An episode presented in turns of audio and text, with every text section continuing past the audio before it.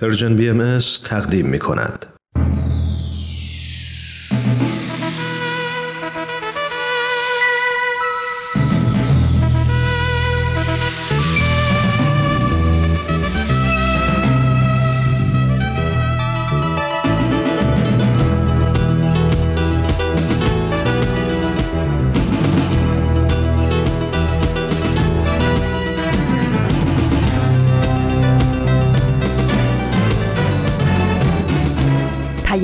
دوست. برنامه ای برای تفاهم و پیوند دلها.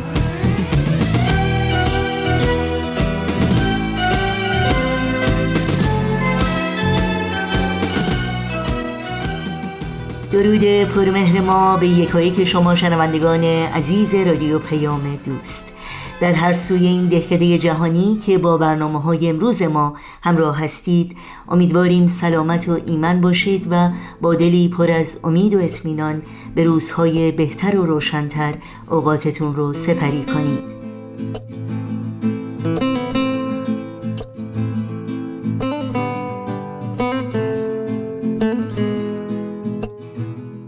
نوشین هستم و همراه با همکارانم پیام دوست امروز چهارشنبه 24 آبان ماه از پاییز 1402 خورشیدی برابر با 15 ماه نوامبر از سال 2023 میلادی رو که شامل برنامه های تغییرز و خبرنگار خواهد بود. تقدیم شما می کنیم. امیدواریم همراهی کنید و نظرها و پیشنهادهای خودتون رو هم با ما در میون بگذارید و از این راه در تهیه برنامه های مورد علاقتون با ما همکاری کنید.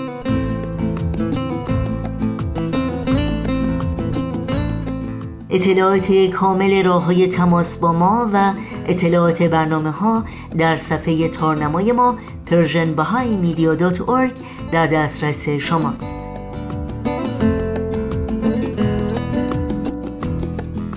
برای دریافت خبرنامه سرویس رسانه فارسی بهایی شما می‌تونید در صفحه نخست وبسایت Persian BMS در قسمت ثبت نام در خبرنامه email address خودتون رو وارد بکنید تا اول هر ماه خبرنامه ما رو دریافت کنید و در جریان تازه ترین های این رسانه قرار بگیرید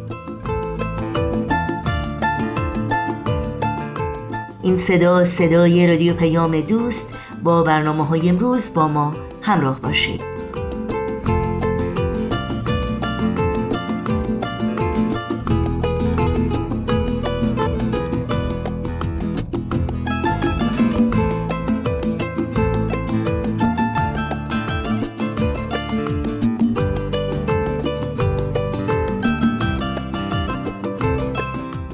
پیام دوست این چهارشنبه رو با بخش تازه از مجموعه تغییرز آغاز می کنیم که ما رو با پاره از تغییرات خوب و سازنده آشنا می‌کنه. با هم بشنویم.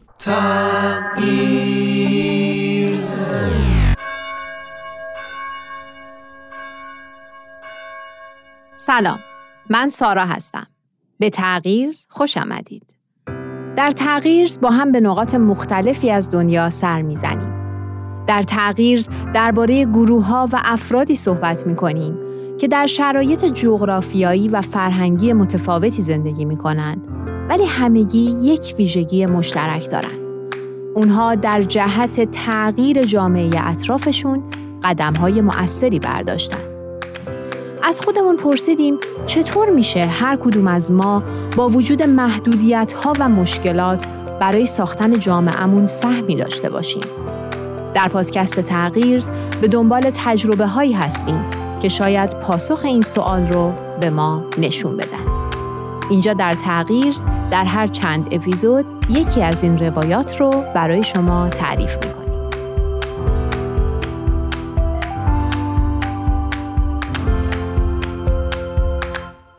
در اپیزود قبلی از مؤسسه لندسا براتون روایت کردم اینکه چه اهدافی داره، چه روی کردی داره و چه کارهایی داره انجام میده. و قرار شد توی این اپیزود و چند اپیزود بعدی سری بزنیم به بعضی فعالیت های این مؤسسه که مسیری از تغییر رو در مناطقی از دنیا ایجاد کرده. تجربه امروز در یکی از جالبترین و شگفتانگیزترین نقاط جهان اتفاق افتاده. سرزمینی سرشار از نعمتها و محرومیتها. آفریقا.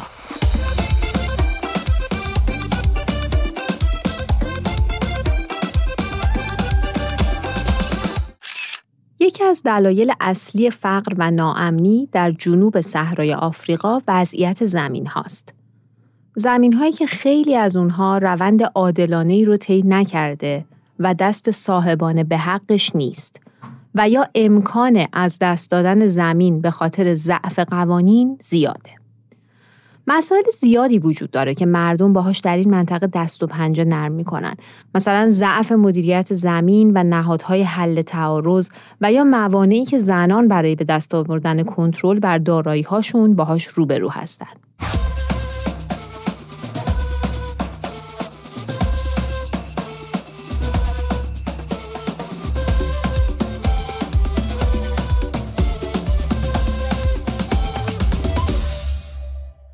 زمین مهمترین دارایی در بیشتر مناطق روستایی آفریقاییه اما 90 درصد زمین های این منطقه بدون سنده. میشه تصور کرد چه وضعی ممکنه پیش بیاد؟ ضمن اینکه وقتی نهادهای مؤثری برای حل مسائل مردم هم وجود نداره این وضعیت باعث میشه خیلی از خانواده ها در معرض استثمار قرار بگیرن. چون زمین هایی که در واقع باید مالکش باشن از دستشون خارج میشه و خود این موضوع و نداشتن منبع درآمد باعث آوارگی خیلی از اونها میشه. این وسط وضع زنان از همه وخیمتره چون اونا احتمال خیلی کمی داره که یک سند رسمی داشته باشن از زمینی که دارن توش کار و زندگی می‌کنن.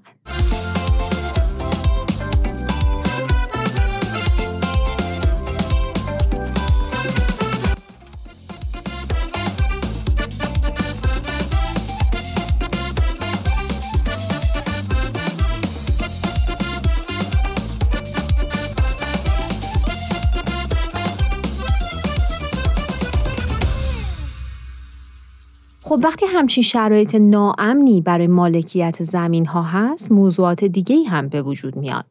انواع تضادها بین گروه های مختلفی از مردم یا بین مردم و نهادها کاهش امنیت غذایی که خود این موضوع سلامت جامعه رو هم به خطر میندازه. از طرفی خیلی هستند که از این موقعیت که قوانین محکمی برای مالکیت زمین ها وجود نداره سوء استفاده می‌کنن. خاک این منطقه هم برای کاشت خیلی از محصولات مناسبه و بنابراین تقاضا برای مالکیت زمین هر روز بالاتر میره تا اینکه نگه داشتن مالکیت این زمین ها تبدیل به یک چالش مهم برای صاحبانش میشه.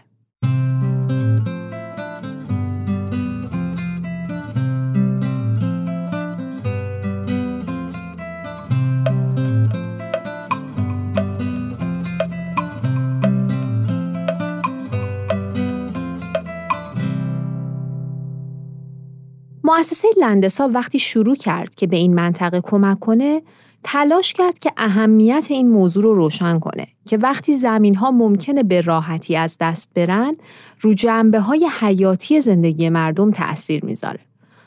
اونا با نهادها و گروه های مختلف گفتگو کردند. تو این گفتگوها تصویری از آفریقا که می‌تونه چشماندازی باشه برای پیشرفت رو ترسیم کردند.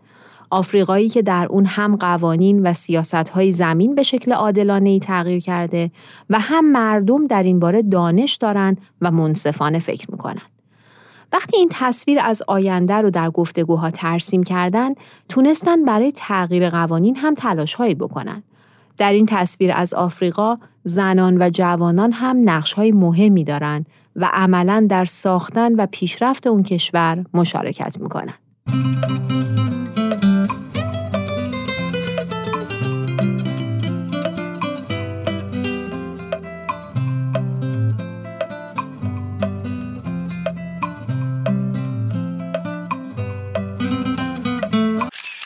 لندسا شروع کرد به آگاهی دادن به مردها و زنان درباره حقوقشون از زمین. همینطور در این گفتگوها کمک کرد زنان بیشتری توانمند بشن و این موضوع جامعه اونا رو به برابری جنسیتی نزدیکتر می کرد. لندسا همینطور با دولتها و سازمانها هم گفتگو کرد و فراتر از اون عملا با هم همکاری می‌کردن تا بتونن جریان حقوق زمین رو در اون منطقه تقویت کنند.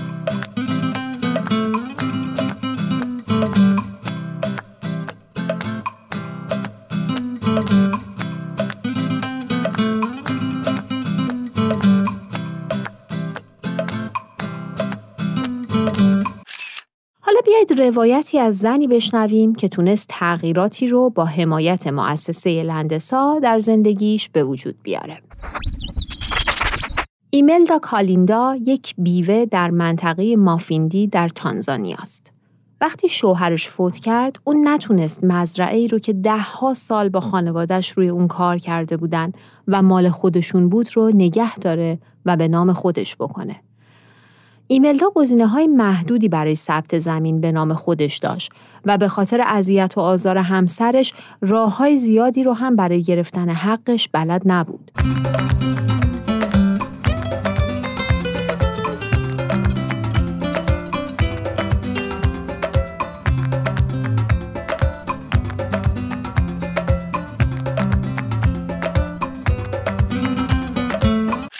لندسا یک دوره آموزشی در اونجا برگزار می‌کرد که مخصوص زنان بیوهی شبیه اون بود. ایملدا در این دوره شرکت کرد. تو این دوره اونا آموزش هایی می‌دیدن که چطور برای زمین هاشون برنامه ریزی کنن و از روش های مبتکرانه و نوآورانه برای کار روی زمین هاشون بهره ببرن. بعد از گذروندن دوره به شرکت کننده ها یک مدرک داده می‌شد. این مدرک غیر از اینکه نشون می‌داد اون فرد مهارت های خوبی برای اداره زمین پیدا کرده، همچنین کمک می‌کرد فرد بتونه راحت تر برای حقوقش در مورد زمین تلاش کنه. در طول این دوره زنان با حق و حقوقشون در ارتباط با زمین ها هم آشنا می شدن. این مسیر واقعا به توانمندسازی زنان و به حقوق برابر اونها برای مالکیت زمین ها کمک خیلی بزرگی کرد. وقتی ایملدا در این دوره شرکت کرد، تونست از طریق راههایی که یاد گرفته بود زمینش رو به نام خودش بکنه و این موضوع این زن و خانوادش رو از آوارگی نجات داد.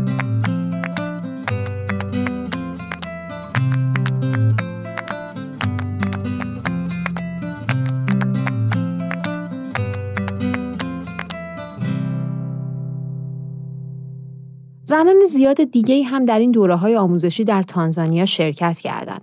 لندسا به کمک چند سازمان محلی و ملی تونست کارش رو در اونجا توسعه بده.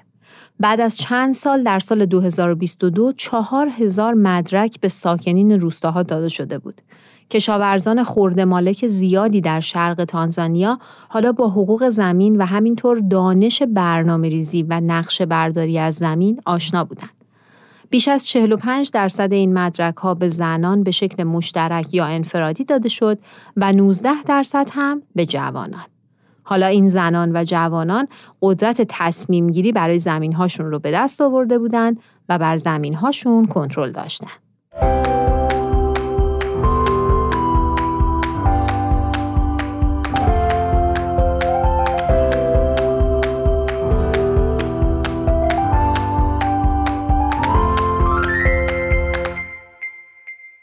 خب بیاین درباره یک زن دیگه هم بشنویم که در لیبریا زندگی می‌کنه. خانم جب دبور، 65 ساله و بیوه از شهرستان گراند کیپ مانت.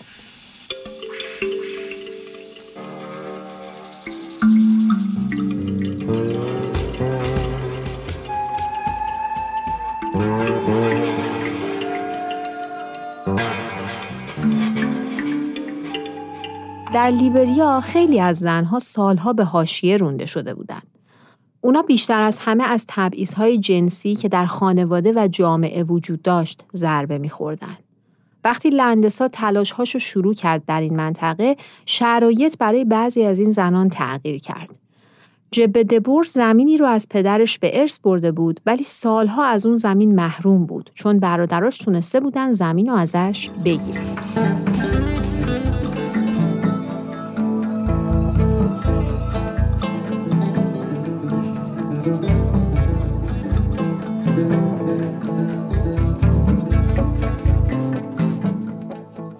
جبه در یک برنامه ای از لندسا شرکت کرد. این برنامه اینطوری بود که پیامهایی به زبون محلی به شکل کتاب صوتی گفته می‌شد و از همون طریق آموزشهایی به مردم داده می‌شد. شرکت تو این برنامه حس اعتماد به نفس و شجاعت رو در جبه تقویت کرد و انگیزه بیشتری هم به او داد که بره و با برادراش درباره حقوقش از زمین صحبت کنه. نتیجه این کار این بود که نهایتا برادراش به ارسی که او برده بود اعتراف کردند. یک چیز جالبی که جبه درباره این اتفاق میگه اینه که این اولین باره که بزرگان خانواده حق زمین و مالکیت رو به زنان میدن.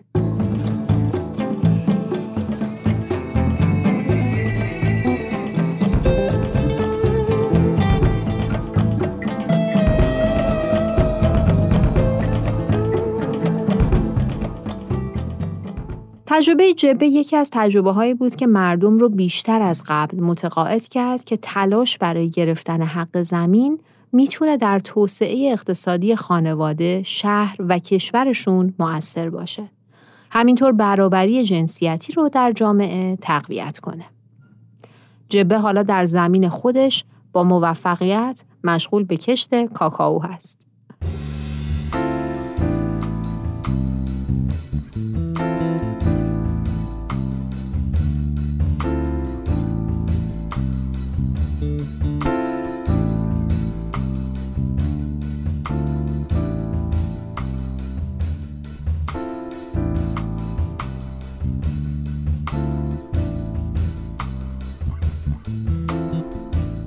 خب دوستان به پایان روایت امروز می‌رسیم. امیدوارم این قسمت هم براتون مفید بوده باشه. لطفا از طریق کامنت و ایمیل رسانه نظراتون رو با ما در میون بذارید. و اگر احیانا موضوعاتی رو برای این پادکست پیشنهاد داشتید حتما به همون بگید. در ضمن ازتون درخواستی داشتم. می‌خواستم خواهش کنم تا اینجا یک پادکست اون قسمتی از برنامه که بیشتر از بقیه دوست داشتید و به نظرتون تاثیرگذار بوده رو برامون بگید و علتش رو هم ذکر کنید. ممنون از همراهیتون. فعلا خدا نگهدار.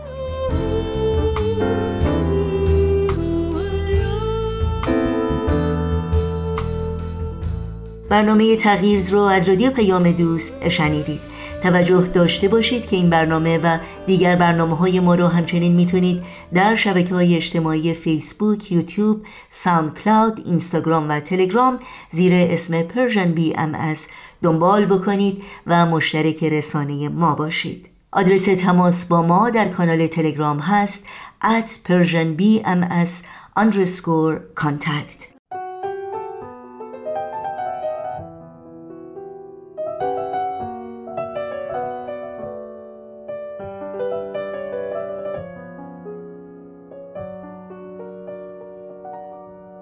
ای گم شده در رویا جادو کن و پیدا شو. من تشنه دیدارم آغوش مهیا شو. جادو کن و پیدا شو. تا شب منو نشناسه. این از تو شکستن نیست این اوج احساسه. وقتی همه چی اینجا بیرنگ و غم انگیزه. دنیای من بی تو تکرار یه پاییزه. از شوق تو سرشارم با یاد تو آوازم. پیدا شو که دنیامو با دست تو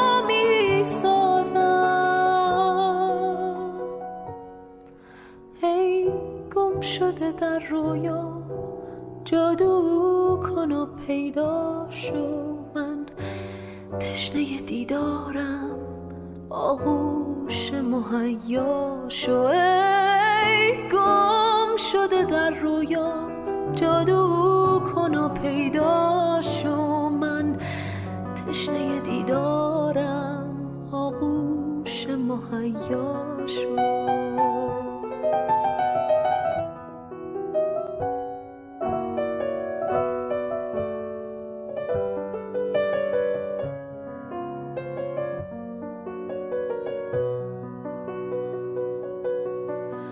وقتی تو ازم دوری هر لحظه چه بیرحمه.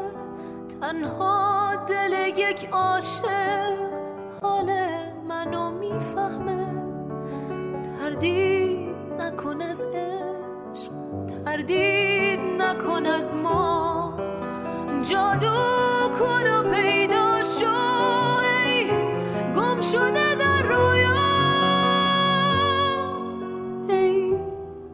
شده در رویا. جادو کن و پیدا شو من. تشنه دیدارم آغوش مهیا شو. ای گم شده در رویا. جادو کن و پیدا شو من.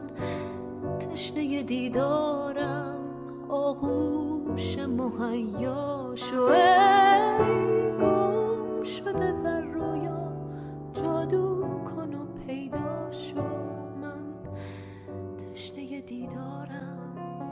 آغوش مهیا شو ای گم شده در رویا جادو در این ساعت همراه با شما شنوندگان عزیز رادیو پیام دوست با خبرنگار همراه خواهیم شد. خبرنگار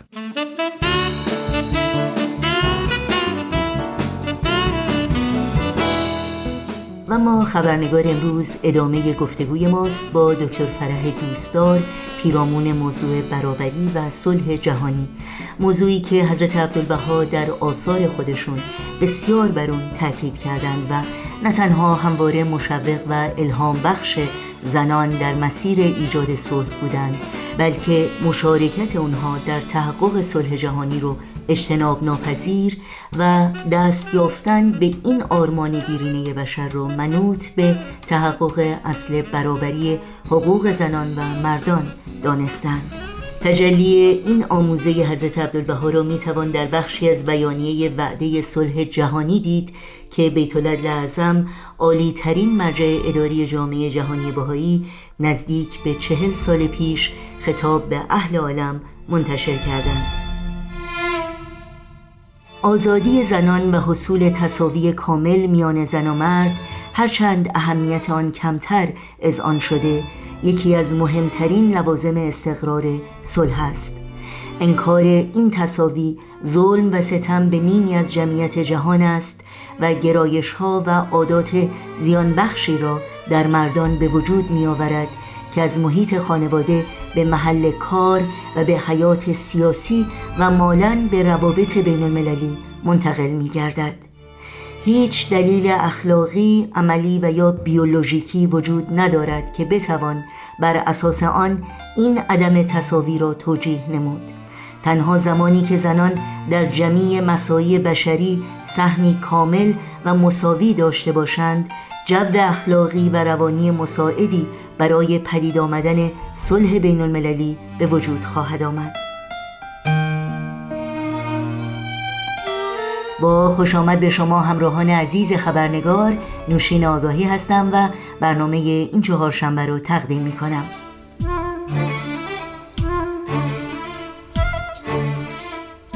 همونطور که حتما آشنایی دارید خانم دکتر فرح دوستدار محقق نویسنده و کارشناس علوم سیاسی هستند و در این برنامه گفتگو در مورد نقش زنان در ایجاد صلح رو با خبرنگار ادامه میدند اما قبل از اون یادآوری کنم که متن کامل بیانیه وعده صلح جهانی رو می‌تونید در سایت bahai.org مطالعه کنید. و نکته دیگری که میبایست یادآور بشم این هست که میهمانان عزیز خبرنگار در این برنامه نظرات شخصی خودشون رو ایراد می‌کنند که لزوما نظرات رسمی جامعه باهایی و یا رادیو پیام دوست رو منعکس نمی‌کنه از شما دعوت می‌کنم با بخش دوم گفتگوی ما با خانم دکتر فرح دوستدار همراه باشید.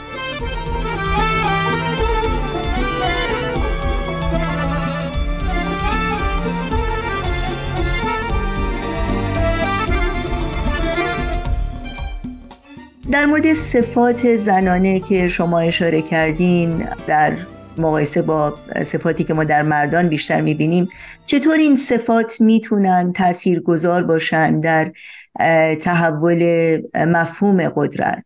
قدم اول برداشتی است که ما از قدرت داریم. در نظام بهایی به طور مثال مسئله قدرت رو جایگزین می‌کنن با خدمت. یعنی قدرت یک انسان وابسته است به خدمتی که به بشریت می‌کنه. حالا آیا کشت و کشتار خدمته؟ و یا اینکه خدمت این هست که ما سعی در رفاه و بهبود اوضاع زندگی انسان ها بکنیم. و صفات زنانه از این نظر به ما کمک می‌کنه چون در واقع وجود زن از ابتدا وقتی ما مادری رو در نظر بگیریم بر مبنای فداکاری و خدمت به برای بقای نسل و نسل آینده پای ریزی شده. به این معنی که برای اینکه ما یک فرزندی رو به دنیا بیاریم و پرورشش بدیم به مقدار زیادی فداکاری و از خودگذشتگی احتیاج داریم. و اینکه ما اون انسان نوزاد رو که ناتوان هست درکش کنیم نیازهاش رو درک کنیم و بهش کمک بدیم تا اینکه یواش یواش رشد کنه و به مرحله بلوغ و استقلال برسه در واقع. در نتیجه این مسئله جایگزینی قدرت با خدمت این خودش اول باید در تفکر ما شکل بگیره در آگاهی ما شکل بگیره. که میزان قدرت یک انسان در خدمتیه که به دیگران می‌کنه. میزان قدرت یک رئیس حکومت یا رئیس کشور حالا رئیس جمهور یا نخست وزیر یا هر سیاست مداری هست به میزان خدمتی وابسته است که برای مملکتش انجام میده. نه به میزان اون جاه طلبی ها و قدرت طلبی هاش که معمولا یکی از عوامل ایجاد جنگ و بدبختی در دنیا بوده. و یکی دیگه مسئله همکاری هست. ببینین مادر وقتی که فرض کنین در کارهای روزانش وقتی غذا میپزه این غذا رو برای همه بچه هاش میپزه. یعنی به فکر تمام خانواده هست. فقط به فکر خودش نیست.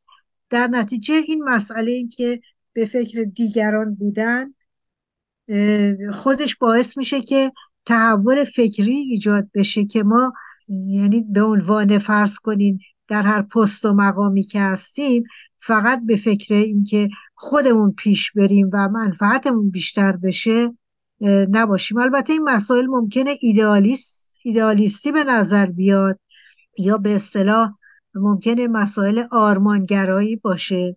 ولی در واقع می‌تونه به کلی ساختار اجتماع ما رو بهش تحول بده. و مسئله همکاری و کار کردن در گروه.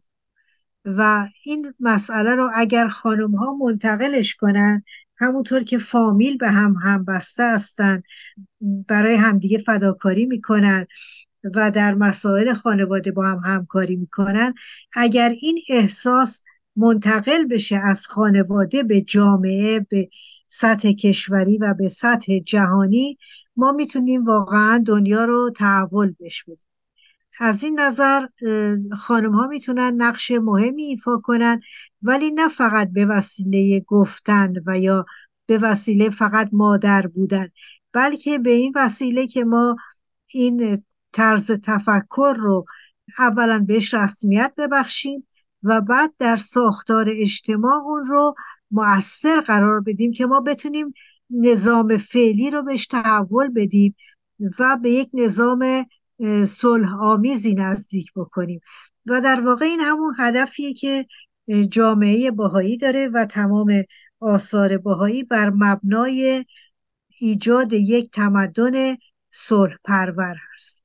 و البته درسته که در موقعیت کنونی جهان ممکنه که آرمانگرا به نظر بیاد ولی بدبختی ها و گرفتاری هایی که جنگ و خونریزی ها تولید می‌کنه امیدواریم که بشر رو به فکر بندازه و در عین حال نیروهایی که صلح طلب هستن تعدادشون بیشتر بشه در جهان.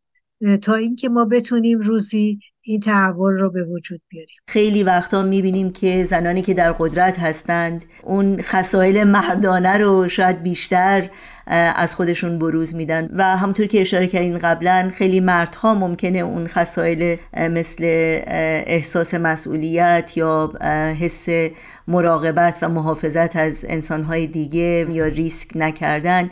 بنابراین به نظر میاد که شکلگیری این خصایل در حقیقت با تعلیم و تربیت شروع میشه. آیا این درک درستی هست از مطلبی که شما فرمودین؟ مسلما درک درستی هست. چون تربیت مهمترین عامل تحول هست. ولی شرط لازم هست ولی شرط کافی نیست. چون اشکال ما الان ساختارهای سیاسی و اجتماعی دنیای کنونی است که بر اون طرز تفکر و نظریه مردانه بنا شده. و باید اون باید تحول پیدا کنه. و علت این که خانمایی که شما عنوان کردین در اول سوالتون که بسیاری از خانم ها رفتار مردانه از خودشون نشون میدن کاملا درسته. و این دلیلش اینه که ساختار اجتماع و سیاست چون مردانه هست خانم هایی که بخوان در این ساختار وارد بشن و به مقامی برسند و فعالیتی داشته باشند ناگزیر هستند که این قواعد بازی رو رعایت کنند و همون رفتار مردانه رو از خودشون نشون بدن. و حالا اگر ما بخوایم تحولی ایجاد کنیم و تغییری ایجاد کنیم در واقع باید ساختارها رو تغییر بدیم. یعنی این تفکر زنانه رو که ما میگیم خب از بچگی باید پرورش داد تربیتش کرد. ولی بر طبق اون بیایم یک نظام جدیدی رو پای ریزی کنیم. با این باور و با این اطمینان که باید ما این نظام جنگ طلب و خشونت ورز رو تحولش بدیم و تغییر بدیم به یک نظامی که بر مبنای قانون هست بر مبنای عدالت هست و بر مبنای حل مشکلات با روش های خشونت پرهیز است در مورد عوامل دیگه ای که می‌تونه تاثیرات مثبت داشته باشه در راستای تحقق صلح از شما بپرسم نمونه هایی که واقعا سازنده و تاثیرگذار بودند برای ایجاد صلح. خب ببینین یک عامل مهم رنج و عذابی بوده که بشر در دوران جنگ ها تحمل کرده و بعد ناگزیر شده یک تغییراتی بده. مهمترین تحولش تاسیس سازمان ملل هست که بعد از جنگ جهانی دوم و بر اثر اون خرابی ها و ویرانی های جنگ و اون بمب اتم و مسائبی که واقعا تمام دنیا رو درگیر کرد موجب شد که کشورهایی که این جنگ رو در واقع برنده شده بودن یک اتحادی رو تشکیل بدن یعنی اون کشورهایی که متحد شدن و آلمان نازی رو در آن زمان در جنگ جهانی دوم شکست دادن. و بعد به وسیله تاسیس سازمان ملل با وجود کاستی هایی که داره ما بشر تونست یک پیشرفت مهمی رو بهش دستیابی پیدا کنه. و بگذاریم از اینکه سازمان ملل نمی‌تونه هنوز جنگ ها رو پیشگیری کنه. ولی در خیلی از زمینه های دیگه در به اصطلاح کمک به اینکه خرابی های جنگ رو بتونن زودتر برطرف کنن و یا کمک های انسان دوستانه بکنن. و در خیلی زمینه های دیگه در زمینه تصاوی حقوق زن و مرد سازمان ملل خیلی فعالیت کرده در گسترش دموکراسی فعالیت کرده ولی کافی نبوده. پس یکی از عوامل در واقع میشه بگیم که تحول در مسیر سازمان ملل هست به نحوی که این سازمان بیشتر دارای نیروی اجرایی بشه و بتونه از جنگ ها رو پیشگیری بکنه.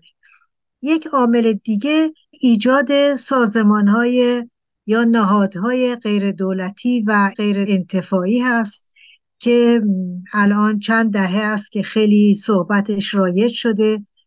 خیلی از کشورها مسائل و مشکلات زیادی رو تونستن با این نهادها حل بکنن. و در این نهادها چون غیر انتفاعی هستن اکثرا و غیر دولتی هستن درگیر مسائل سیاسی نمیشن و هدفشون واقعا خدمت به جامعه هست. حالا یا اینکه نهادهایی هستن که برای ایجاد صلح تشکیل شدن که می‌دونیم که در خیلی کشورها وجود داره. برای تصاوی حقوق زن و مرد تشکیل میشن برای کمک به افراد بی و یا انواع و اقسام فعالیت هایی که به وسیله این نهادهای غیر انتفاعی و غیر سیاسی و غیر دولتی در تشکیل شدند و خیلی تونستن فعالیت های مهمی رو در زمینه بهبود اوضاع جامعه انجام بدن و شاید لازم باشه که نهادهایی برای واقعا از میان بردن جنگ و برقراری صلح بیشتر تشکیل بشه در دنیا و امیدواریم که این وقایع هولناکی که در اثر هر جنگی پیش میاد موجب بشه که خصوصا خانم ها می‌تونن در این زمینه خیلی فعالیت کنن و در واقع اون نظریات صلح آمیز و خشونت پرهیز خودشون رو به این وسیله اشاعه بدن و به جامعه معرفی کنن. و امروزه این نهادها از نظر سیاسی هم دارای قدرت خیلی زیادی هستن. یعنی اینکه البته نه از این نظر که خودشون سیاسی باشن از این نظر که به سیاست می‌تونن فشار بیارن و مسائلی رو در سیاست پیش ببرن. شما به نکته اشاره کردید که حضرت عبدالبها در بیانات خودشون تاکید کردن و اون اهمیت نقش زنان در استقرار صلح هست و میفرمایند که تحقق صلح منوط به تحقق برابری زنان هست. حضرت عبدالبها در سفرهایی که داشتند به اروپا و امریکا و خصوصا در امریکا زمانی بوده که جنبش های زنان خیلی قوت گرفته بوده و خیلی مطالب جالبی در زمینه اهمیت شراکت خانم ها و اینکه تا چه حد می‌تونن به پیشبرد مسئله صلح کمک بکنن بیان فرمودن. البته مطالب حضرت عبدالبها به زبان ساده است ولی مسائل خیلی عمیق فلسفی رو عنوان می‌کنه. و هدف حضرت عبدالبها این است که بفهمانند که ما باید برای رسیدن به صلح تحولات عمیقی رو در جامعه به وجود بیاریم. از این نظر شرح میدن که دنیا تا کنون بر مبنای زور و خشونت بوده ولی امروزه این زور بازو به اصطلاح و خشونت ارزش خودش رو از دست داده. و امروز اون عواطف انسانی و هوش و ذکاوت و قوایی برای بشر لازم هست و بعد میفرمایند که این قوا در خانم ها خیلی قوی هست. و از این نظر شراکت خانم ها در تمام زمینه های اجتماعی دارای اهمیته. و در واقع ما اگر فکر کنیم مسئله برابری حقوق حقوق زن و مرد در واقع شرط عدالت در جهانه. و هنگامی که کشورها و فرهنگ های مختلف خصوصا در قسمت آسیا و افریقا که هنوز مسئله برابری قدری عقبتر از کشورهای غربی هست هنگامی که آقایون قبول کنند که خانم ها به همون اندازه دارای ارزش و حقوق هستند این خودش یک قدم مهمی هست در راه عدالت و در واقع دموکراسی. و وقتی که خانم ها تصاوی و تصاوی حقوقی رو داشته باشند و بتونن در تمام زمینه های اجتماع شرکت کنند مسلما این توانایی رو خواهند داشت که ساختار جامعه رو بهش تحول بدن و دنیا از این نظامی که بر مبنای قدرت و زور و نیروی اسلحه و تخریب بنا شده تحول پیدا کنه و این, این قوای مخرب در یک کانال های مثبتی که بر مبنای سازندگی و عدالت و حفظ جان انسان ها هست در این کانال ها جاری بشه. خیلی خیلی ممنونم از توضیحاتتون و اینکه وقتتون رو به ما دادید و افکار و اندیشه های الهام بخشتون رو با ما شریک شدید. خانم دکتر فرح دوستدار بی نهایت سپاسگزارم ازتون. من هم سپاسگزارم از دعوت شما آرزوی موفقیت دارم برای رادیو شما.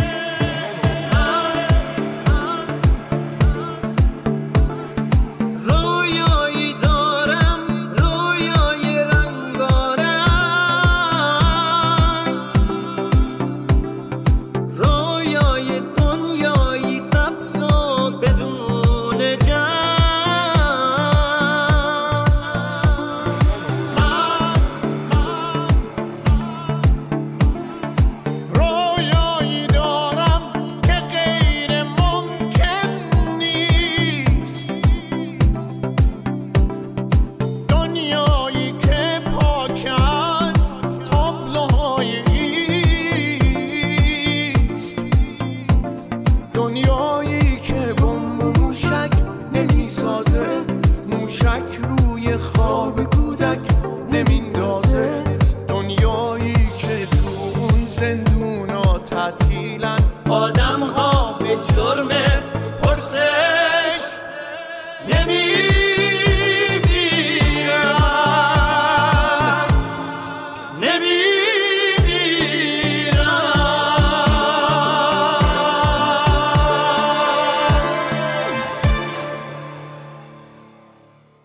شنوندگان عزیز در این لحظات پایانی برنامه های امروز اجازه بدید تا اطلاعات راه های تماس با ما رو یادآور بشم.